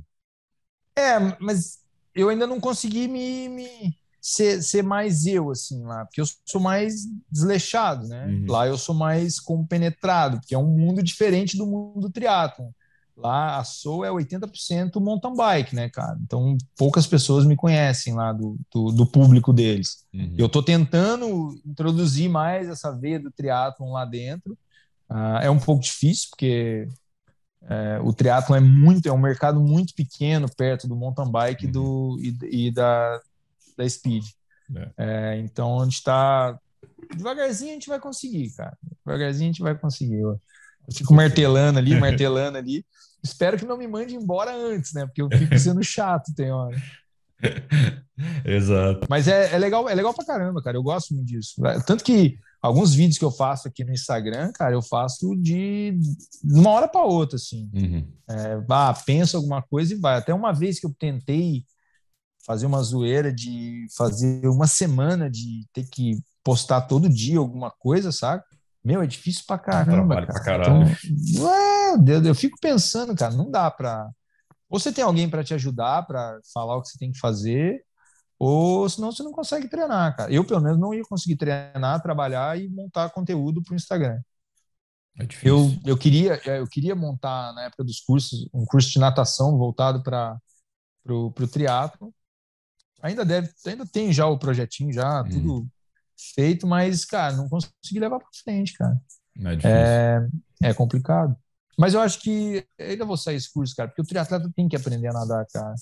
É foda. Eu vejo, às vezes, a galera, assim, e fico triste, cara, porque ninguém... Cara, teve uma prova do Rio que uma galera não conseguiu sair da água, não sei se você lembra disso. Foi agora, se não me engano, foi a última edição. Sim. Última ou penúltima? E aí os caras vieram falar assim, a natureza não quis. Eu falei, pô, não foi a natureza que não quis, cara. O mar tá ali, velho, tem correnteza. O mar não tava difícil no dia, não tinha onda. Não tava, assim, uma coisa difícil de nadar. Só tinha correnteza, então, se você não conseguiu, foi porque você não treinou o suficiente. Não põe a culpa na natureza que não quis que você terminasse a prova. Então, assim, E eu, cara, né, dessa vez eu bati, eu falei, cara, não, velho, não tem natureza não, cara, foi você que não treinou. E aí os caras vieram falar, mas você fala isso porque pra você é fácil. Não foi fácil. Você dá dor, porque você treinou, cara. Né? É fácil porque você treinou, é mais fácil que você treinou. Você nasceu, você nasceu em Minas, tá longe do mar, pô, você nasceu em Varginha. O mar não, eu tenho medo de nadar no mar, cara, eu não treino no mar. Sério? Eu tenho medo de tubarão, cara. É sério, velho? Não ri não, cara. Quando eu morava em Balneário, pergunta pro Palito, cara. Eu treinei um dia. Sim, eu não entro sozinho no mar. Se tiver mais gente, pra mim é mais tranquilo. Porque aí a proporção vai diminuindo. Se eu tiver sozinho, é 100% de chance de vir inimigo. Quem tiver no pé leva, né? Quem tiver no pé tá lascado. Se tiver dois, já é 50-50. Então, assim, se um for morrer, pode ser que não seja eu. E aí, quando tem 3, 4, aí já vai sendo mais fácil para não ser eu que da vez o tubarão, né? E aí, cara, eu consegui nadar 10 minutos, cara, e eu não consegui nadar nadando, velho. Eu nadava olhando para cima, olhando para baixo, olhando para o lado, vendo se alguém tava me vendo.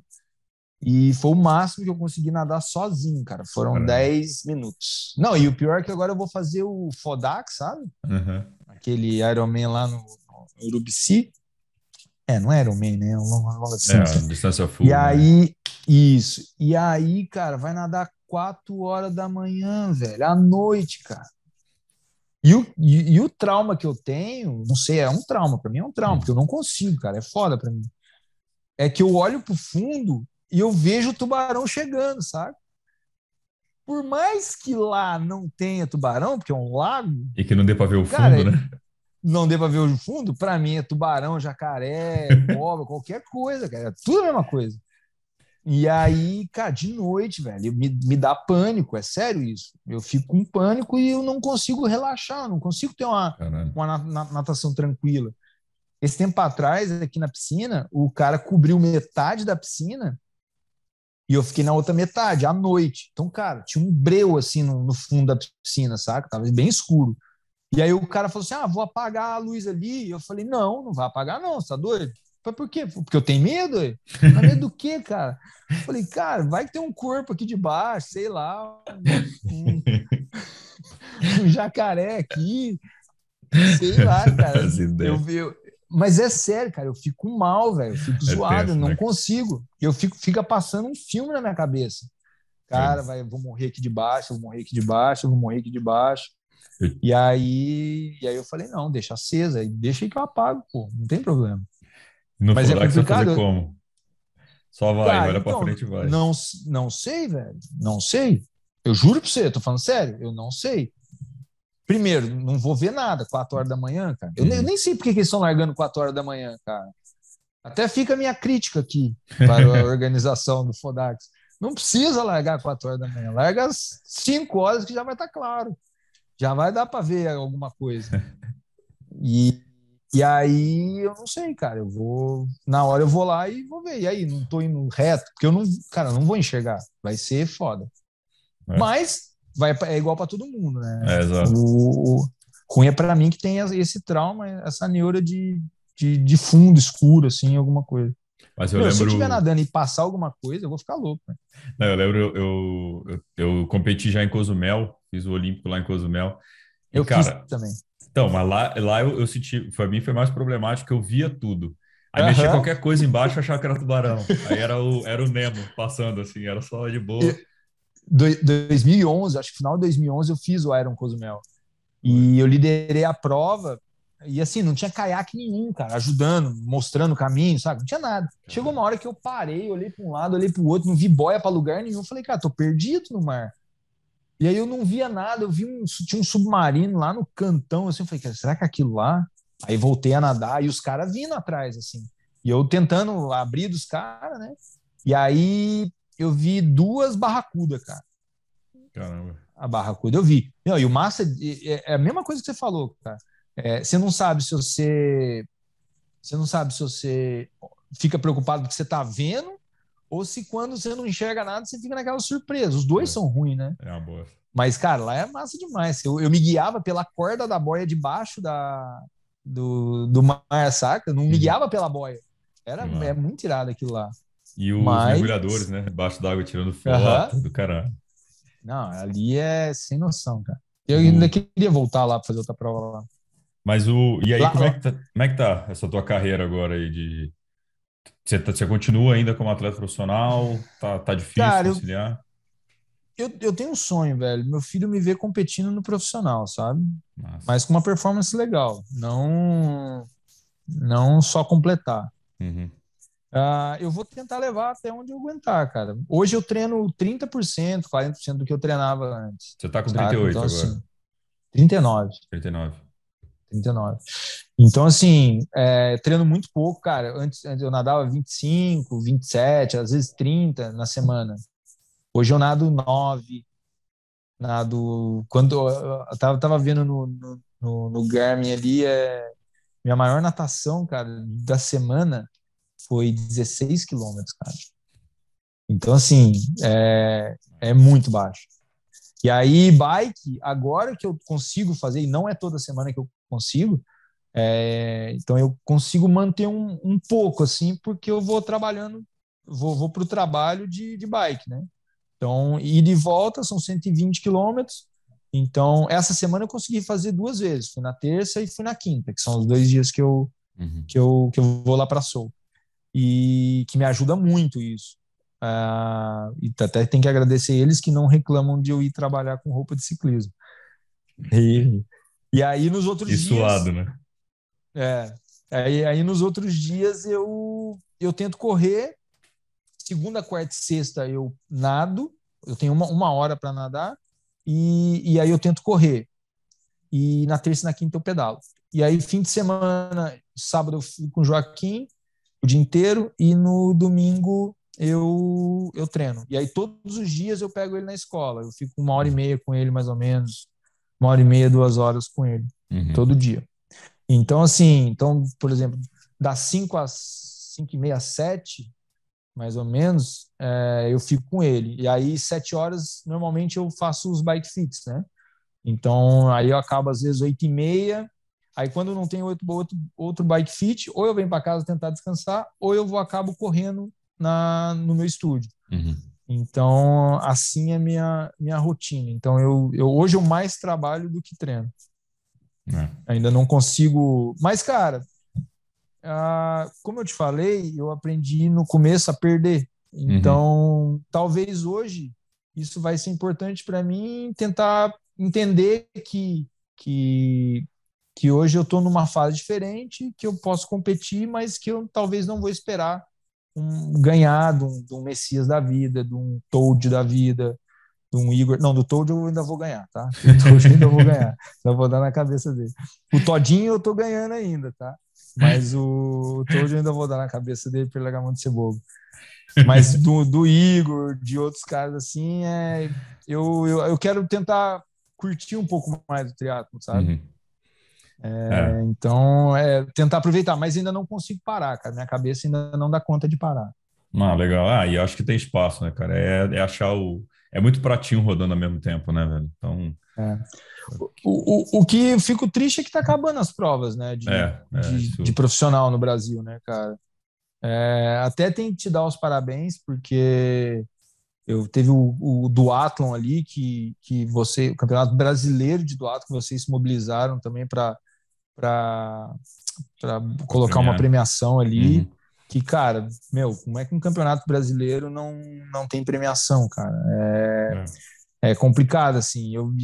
E a confederação, que tinha que se preocupar muito com isso, ela também não está nem um pouco preocupada, talvez. Não sei também como é que eles estão pensando e tal, mas eles tinham que tentar mudar esse jogo, fazer um campeonato mais forte, ter um campeonato brasileiro, cara, tinha que ser a principal prova do Brasil. Tinha que ter uma premiação altíssima para mandar todo mundo para lá, sabe? Uhum. Premia os 10. Se vira, cara. Vocês têm que botar muito negro numa prova dessa. Tinha que estar largando 30 negros, 40 negros. Você vai na França, cara, são 60, 80 pessoas largando num campeonato francês. Na Alemanha, a mesma coisa. Na Itália, a mesma coisa. E a gente aqui no Brasil, cara, se a gente for pegar hoje quem tá na ativa mesmo, não deve dar 20 pessoas, cara. É foda. Vai ter Brasília agora, vai ter a curta distância lá em Brasília, né? MKS, tá. Principalmente o feminino, né, cara? O feminino tá difícil de conseguir o start list com mais de 10 atletas, por exemplo, hoje. Sim, sim. Mas, cara, é foda, assim. O problema pra mulher, anterior, né, cara? Bem lá para trás. É que assim, cara, hoje em dia você não vê adolescente pensando em fazer esporte, cara. Você não vê. Eu não sei se os pais não incentivam, ou se falta mesmo atrativos, né? Uhum. Cara, eu vivi do esporte desde 2007, que eu vivo do esporte.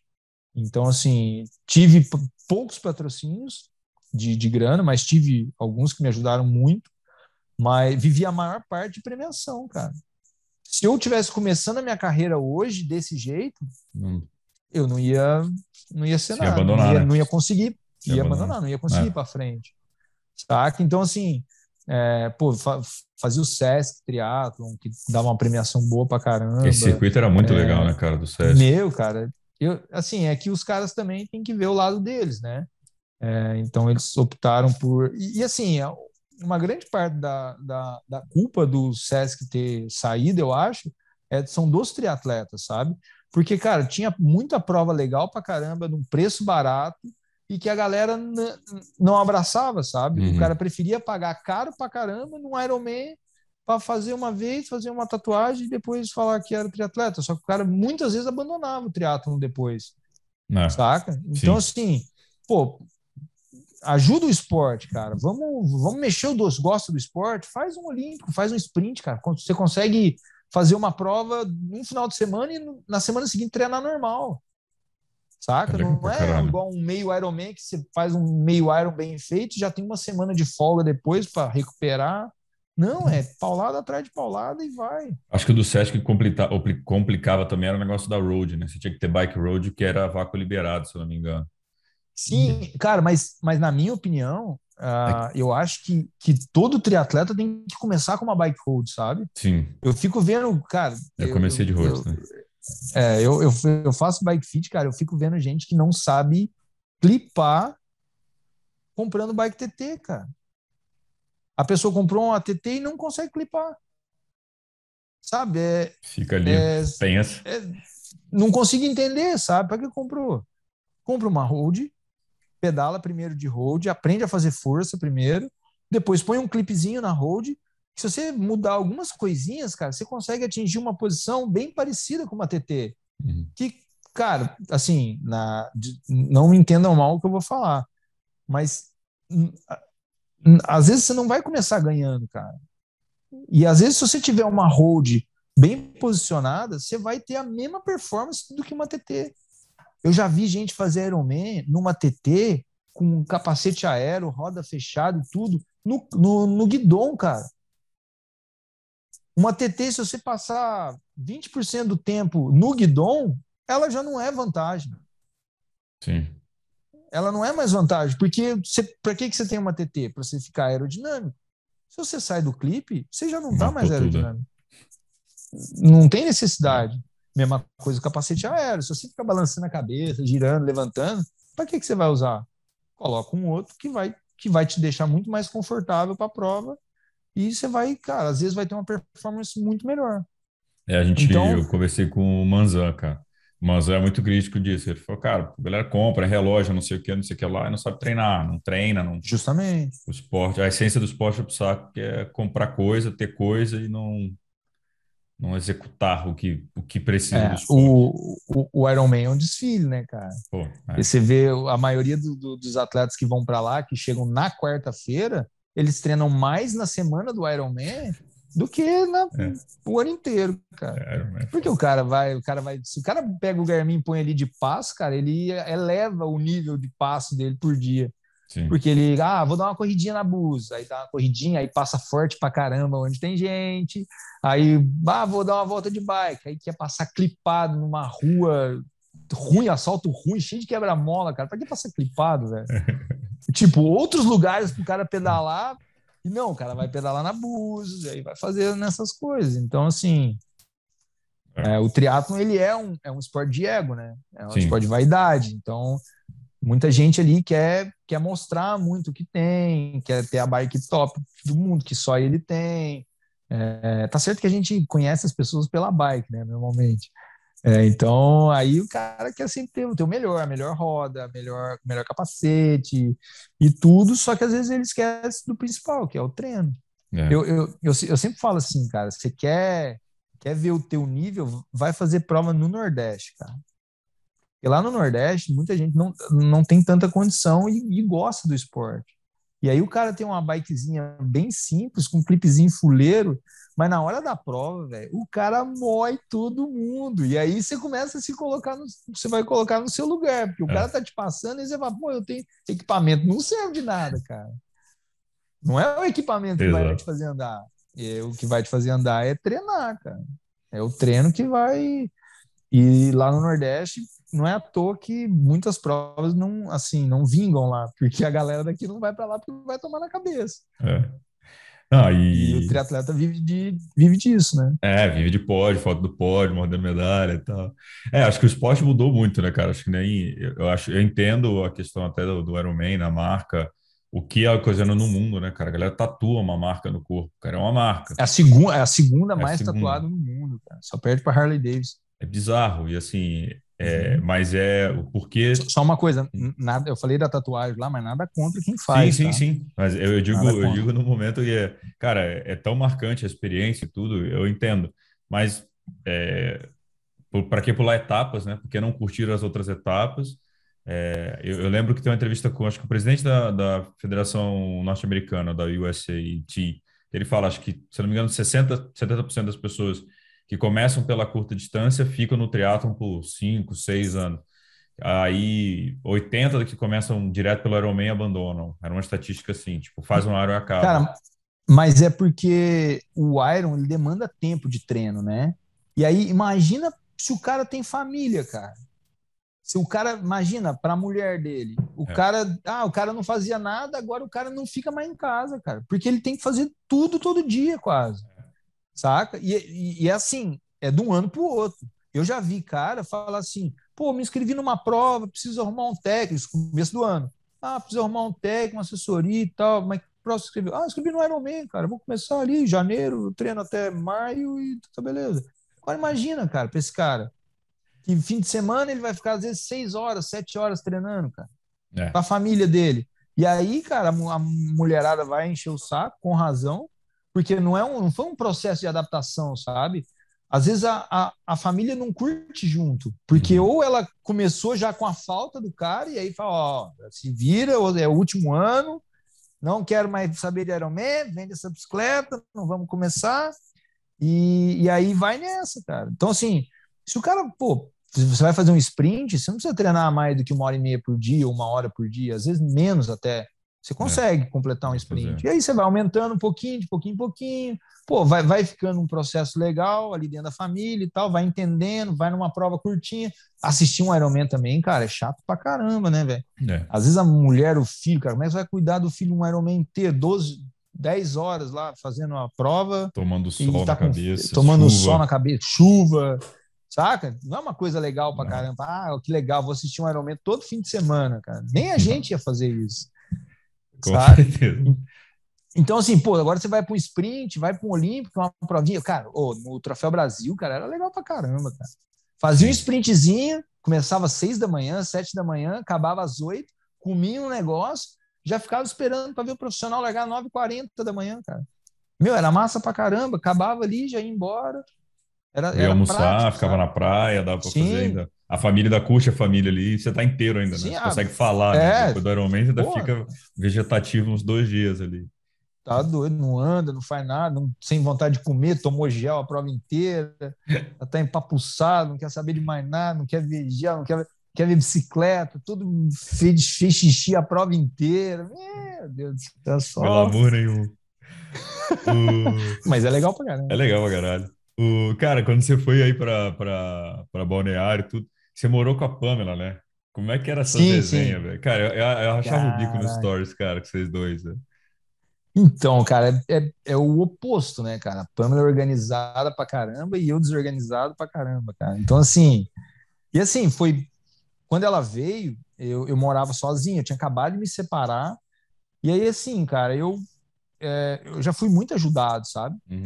Não que eu precisasse ajudar ela, porque a Pamela... tem estrutura e tal, nunca, mas, pô, ela mudou para uma cidade nova, não tinha muitos amigos, no meio da temporada em Balneário, que tudo é caro pra caramba, então, assim, ela não ia fazer um bom negócio alugando um apartamento e tal, essas coisas. E aí, eu morava num apartamento de 2 quartos, e aí eu falei com ela, falei, pô, Pamela, eu já morei com outras meninas também, e, cara, se você quiser morar comigo, nesse tempo agora, a gente divide ali.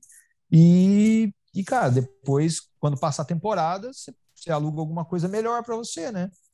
E aí você que sabe, senão a gente continua morando junto também, tal. E aí, beleza. E aí ela começou a morar comigo e tal. Aí veio mais uma menina e mais outra, então eram 4 meninas e eu. E aí a gente falou assim, cara, vamos alugar uma casa grande pra nós? Aí eu falei, vamos. Então, procuramos uma casa, alugamos uma casa gigante para 4 pessoas. E aí, beleza. Aí uma das meninas foi embora e aí ficamos em 3, cara. E aí, dessas 3, que era eu, a Priscila, a Pamela e a Mari Borges. E aí a Priscila foi embora e aí ficou eu, a Pamela e a Mari. E a Mari, no meio do caminho, também foi ficando mais em Floripa, porque ela morava em Floripa e a gente em Balneário. E aí foi ficando só eu e a Pamela. E aí, cara, a gente foi se aproximando, ficamos amigos pra caramba. Era só eu e ela, então a gente ia pra todo lugar que a gente tava junto, cara. Aí depois disso a gente mudou pra um apartamento menor. Aí, ali que foi o problema. Problema assim, né, entre aspas. Pra mim foi tudo tranquilo, pra ela que não. Porque aí a bagunça começou a aparecer mais, sabe? Concentrou, né? Concentrou a bagunça. E aí, cara, eu aprendi a comer com ela, porque eu era bem desleixada e fui aprendendo a ter uma alimentaçãozinha melhor, porque ela cozinhava para ela. E aí eu roubava um pouquinho das coisas dela. Aí quando ela começou a fazer umas coisas mais vegetarianas, assim, eu peguei um finalzinho. Quando a gente começou a parar de morar junto, ela estava começando a virar mais vegetariana. Aí aproveitei para tentar, mas não dá certo. E, cara, bagunça. O Diogo fazia xixi. Aí, cara, era complicado. Mas, cara, a Pâmela, para mim, é uma pessoa especial que eu vou levar pro resto da minha vida. Se qualquer dia ela precisar de mim, eu paro o que eu tô fazendo e vou lá ajudar ela, porque já se ajudamos muito, já, sabe? Então, ela, pro resto da vida, eu levarei essa amizade comigo.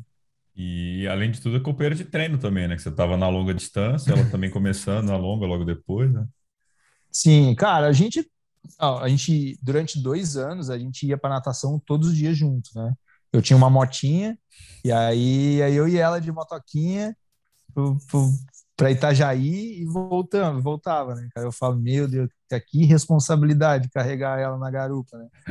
Era tenso, se desse alguma merda ali, cara, era eu e ela que ia pro chão e machucava bastante. Moto, o airbag e a gente, né? Mas era o que tinha também.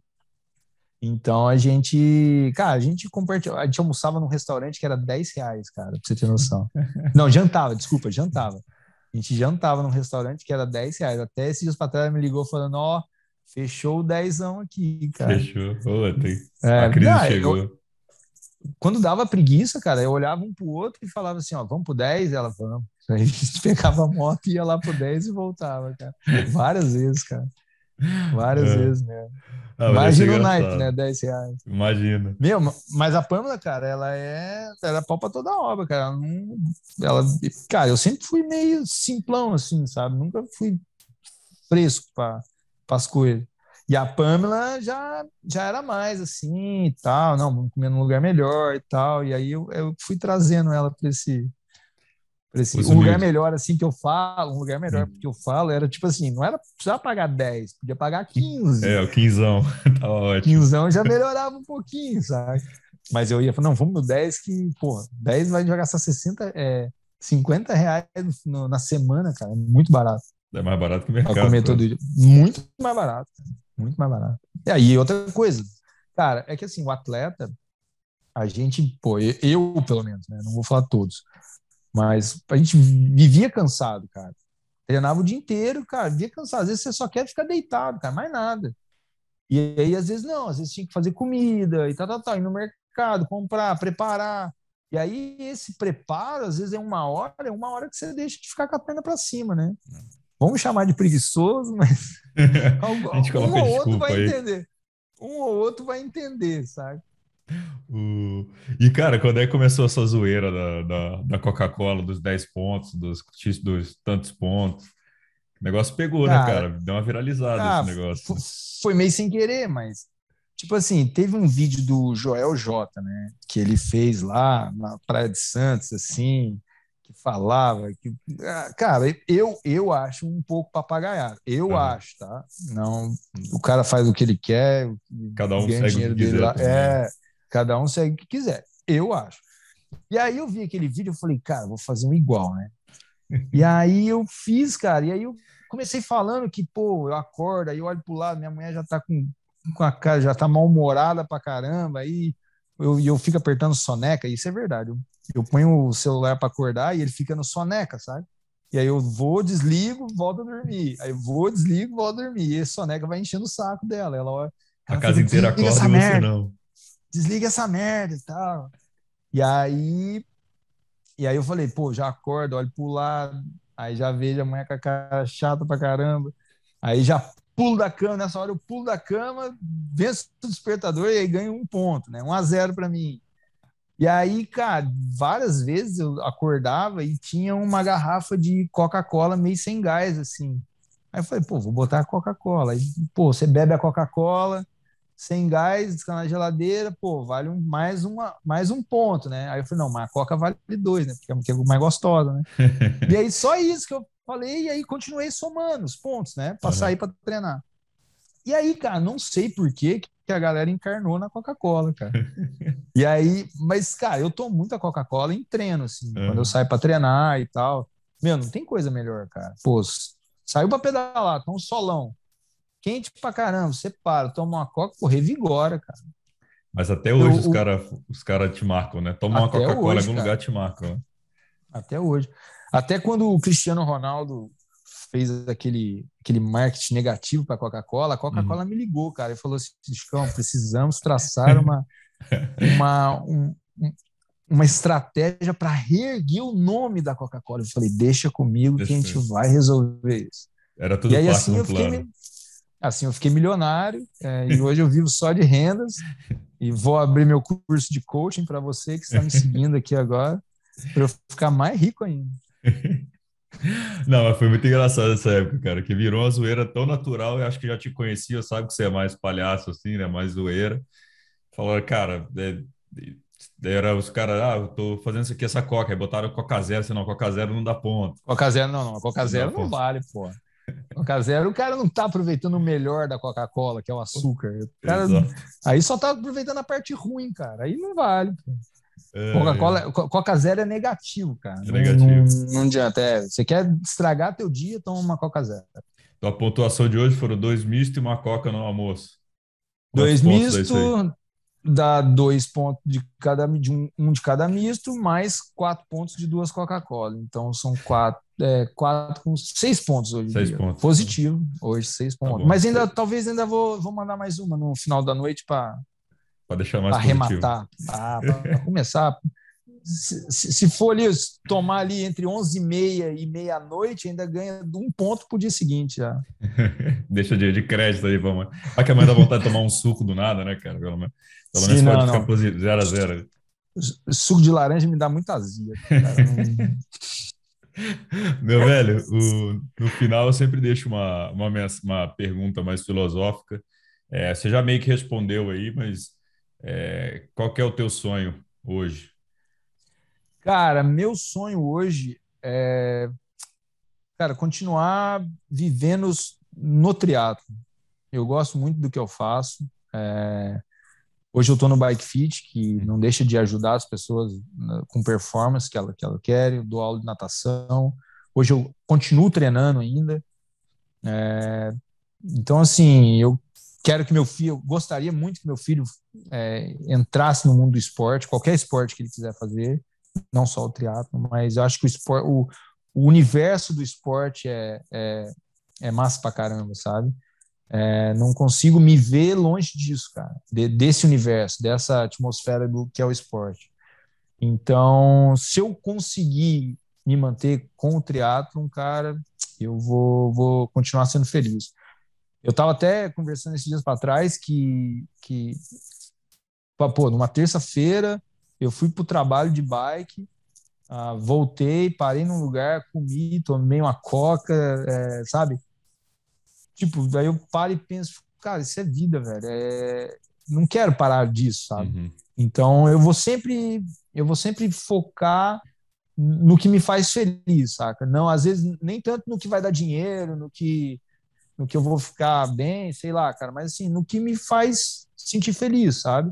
Eu amo da trilha de natação, cara. Eu fiz uns simulados domingo agora de 3.800, 180 e corri 21. Pro Fodax. E, cara, tava podre, porque teve uma galera que fez o full completo, e a gente ficou até lá, até o último chegar e tal, cara, terminamos podre lá, frio e tal. E aí, cara, na manhã eu falei, cara, porra, hoje eu não queria ir lá dar treino e tal, mas fui. Cara, cheguei lá, velho, um se matando com o outro pra chegar na frente, cara. Aí eu falo, cara, isso é bom demais, cara. Isso é isso que motiva, sabe? É isso que me faz vir aqui. Não tô aqui pela mensalidade ou por qualquer outra coisa. Eu tô aqui para ver esses caras se matando, para fazer o melhor deles, sabe? Eu ainda gosto de treinar pra caramba, curto correr, pedalar, nadar já nem tanto mais, mas o resto, cara, eu curto. Então, pra mim, o meu sonho é fazer isso pro resto da vida, cara. Independentemente do que for ser, mas viver isso, saca? E tentar retribuir pros outros o que o esporte me deu.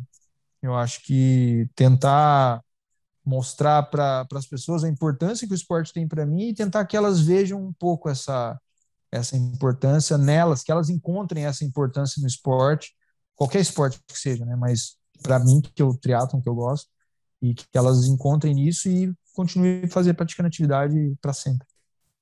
Pô, tá vendo? Falou sério. No final ele falou sério.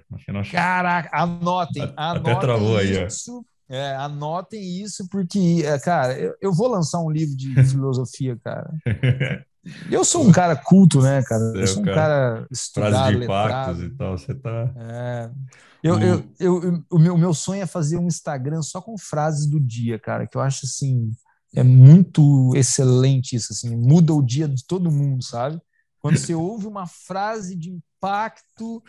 Aquilo te dá um... Era aquilo que você precisava, né?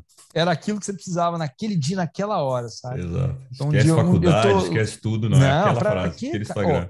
Mas hoje em dia, cara, ser blogueiro é muito melhor que ser atleta, cara. É. Ganha muito mais, velho. Então, fica a dica para quem tá pensando em ser atleta, seja blogueiro, digital influencer, é muito melhor. Você vai ser muito mais bem-sucedido. Igor Amorelli é o cara mais bonito do triatlon nacional? Essa é uma pergunta que... O Igor? É. Ah, é, né, cara? O Igor é um sex symbol. Eu treinei com ele durante muito tempo, né, cara? É. E eu fiquei naquela linha tênue entre apaixonar por ele ou não. Mas aí não consegui, cara. Segurou a emoção. Segurei essa emoção. Você foi um profissional. Fui bem profissional. O Igor é uma figura. O Igor vai ser o próximo digital influencer do triatlon. Porque ele já tá ficando mais velho, então ele já tem que começar a ver outros caminhos. Ele já tá tendo umas... Não sei se você já reparou, mas ele tá fazendo umas postagens mais blogueiras, assim. Tá melhorando. Tá melhorando. Aí você adiciona ele no WhatsApp. Quem tem o Igor no WhatsApp sabe o que eu tô falando. Tá ele montado num cachorro. Agora é um cachorro. Antes era só o cachorro. Aí depois ele botou a cara dele como um cachorro besteiro. Mas o cachorro é estratégia, tá? Ah, é? O cachorro é estratégia, porque assim, você pode ver que o Igor, de vez em quando, ele sempre posta uma fotinha com o cachorro, assim. Ah. É porque aí ele recebe vários directs escritos assim, ó. Ai, que gracinha! Aí é o Tinder. Agora ele é um cara casado, né? Vai construir uma família. Então, agora ele deve parar com as fotos do cachorro, eu acredito eu. Meu velho, te agradecer. Acho que a resenha dá pra ficar. A gente ficou já quase 2 horas aqui, já tirando o pico de luz. Passou rápido. Velho, brigadaço pelo tempo aí, pela resenha. Cara, portas abertas aqui, já que você esteve na pedra fundamental do Mundo Tri. Continuei na segunda pedra aqui, talvez. Se precisar, eu tô à disposição. Não, valeu, cara. E assim, muita essa história de fazer pelo esporte, devolver para o esporte, é muito do que a gente acredita, do que eu acredito, né? De valorizar o atleta profissional. Acho que não existe esporte, não existe esporte, nenhuma modalidade sem atleta profissional. Então, é o que a gente tem tentado mostrar agora nesse no Mundo Tri, com o jogo justo também, de premiar provas, enfim. Então, cara a gente vai... Se a gente perder os atletas profissionais, a gente não vai ter uma geração de vencedores. A gente vai ter atletas que fazem um esporte só. Mas nós não vamos ter alguém que você se espelhe e fala, putz, eu quero ser igual, sabe? Eu quero ser aquilo ali. E uma vantagem do nosso esporte é que o atleta amador consegue largar com o atleta profissional. Então, para muitos, eles estão largando com os ídolos dele. Então, eu acho que se isso acabar... Eu não sei se o triatlon sobrevive muito, sabe? Óbvio que o Ironman é muito grande e tal, mas eu acho que os atletas amadores tinham que abraçar a causa e valorizar mais provas que valorizam os profissionais. Eu entendo que às vezes é um sonho de fazer o Ironman, mas o Ironman não vai acabar, cara, amanhã. Vai continuar isso por muito, muito tempo. Mas eu acho que a gente tinha que botar a mão na consciência e pensar onde eu quero que esse esporte vai.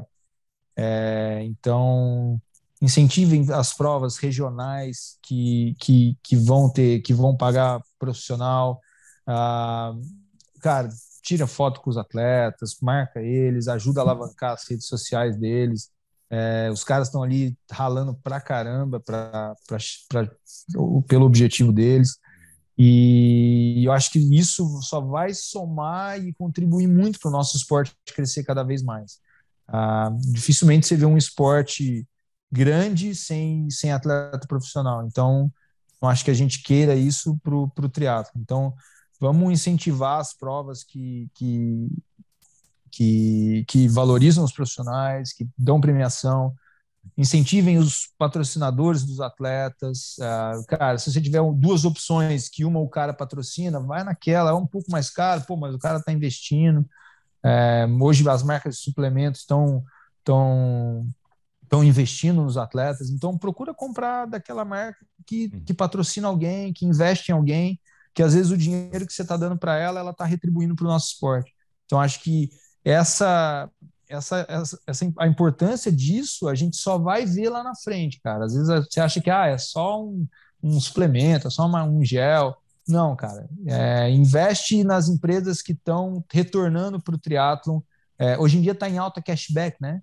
Então é como se fosse um cashback, cara. Às vezes vai retribuir de outra forma. E as marcas também investem nos atletas, né? Porque para a gente, já que as provas não estão pagando, que elas investam nos atletas de alguma maneira. Fechado, meu velho. Tá dado o recado. Beleza, jovem? Obrigadão, muito obrigado, jovem, pelo espaço, e precisando de mais alguma coisa, estamos à disposição. Fechado.